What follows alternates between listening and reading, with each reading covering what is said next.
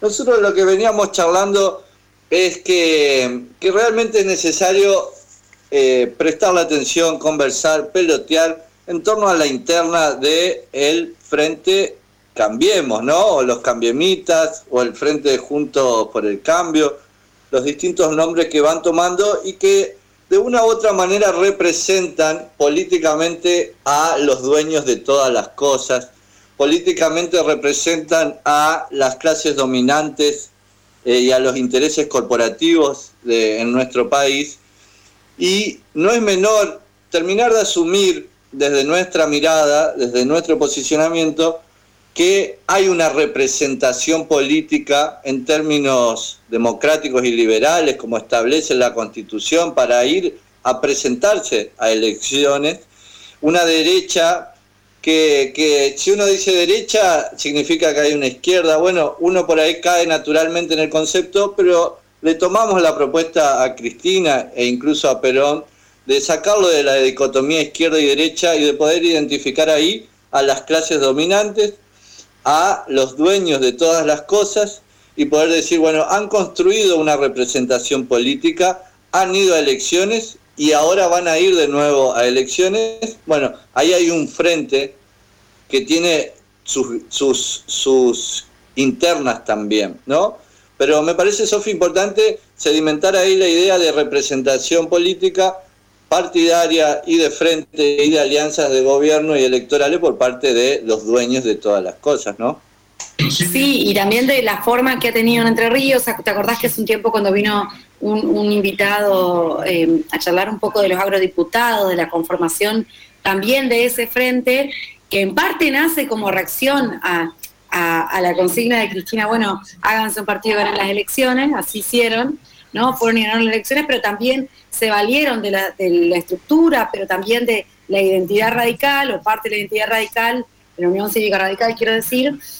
para, construir eso y en la provincia en la que nosotros vivimos eso tiene un componente muy importante que también se ve luego reflejado en parte de los problemas que ellos tienen, que, que son de resolver internas también ahora, que tiene que ver con su origen, con los límites que marcaría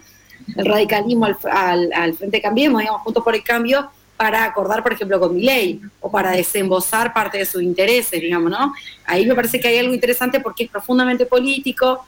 eh, hay conceptos, hay ideas, hay manera de ver las cosas que, que invita también a uno a pensarlo y a, verlos de ese modo. Después cuesta ver qué tan así son las cosas, qué tan distintos son, pero yo tampoco, también creo que es una tentación en la que deberíamos evitar caer el de simplificarlos y verlos como una sola cosa porque los pros suelen rezongar mucho de los radicales, y en realidad eh, les ha servido mucho estar con los radicales todos estos años, ¿no? Sí, sí, y si bien hay una serie de apuntes que tenemos, ahora no nos va a dar el tiempo, lo vamos a ir desmenuzando en el transcurso de los distintos programas, pero no es lo mismo el posicionamiento del PRO en términos partidarios con Caminal a la cabeza en Entre Ríos, digamos, con respecto a mi ley, ¿no? Que abre la puerta y dice todos los votantes de mi ley en Entre Ríos tienen que jugar acá, todo lo que sea mi ley tiene que estar acá en el PRO, en Juntos por Entre Ríos. También lo dijo Frigerio, no lo dijo así, pero dijo que tiene muchas coincidencias, digamos. Sí, sí, lo de Frigerio fue fuerte. Bueno, Monje de la UCR entre, en Entre Ríos, en términos partidarios, dice de ninguna manera. Ahora bien, habría que ver cómo hacemos para que la gente de buena voluntad que anda ahí con mi ley en Entre Ríos esté acá. Bueno, lo deja una puertita abierta. Hay mucho para charlar. Eh, Roge por un lado, Darío Schneider, el intendente de Crespo por otro, Galimberti por otro, digamos. Lo que quiero, lo que quiero es marcar para ya pasar a la marginalia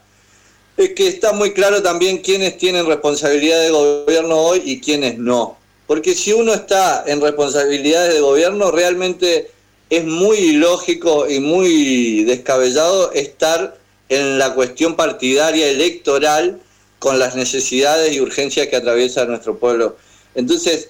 no es lo mismo Darío Schneider como intendente de Crespo que lo que tienen de margen de acción quienes son legisladores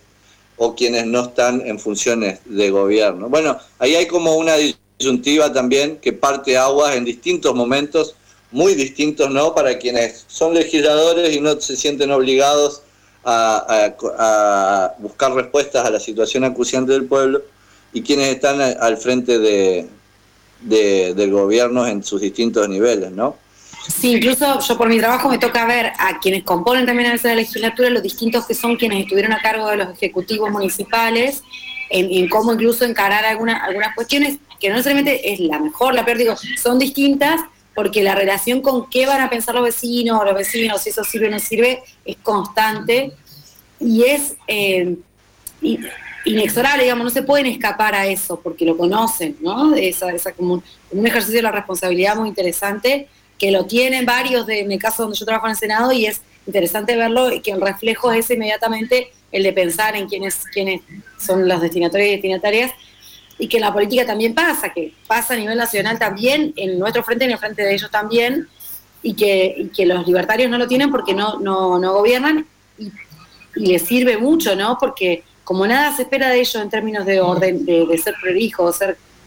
correctos, de hacer algunas cosas bajo algunas reglas, bueno, el tipo hace plagio, no pasa nada, no podría ser muy desubicado con una mujer, no pasa nada, se reivindica casi como Ario y no pasa nada, porque bueno, porque sale de ahí, va corriendo el límite tanto como la cosa le permite, y yo no sé qué lo puede impedir, ni estar privado de la libertad creo yo lo podría hacer.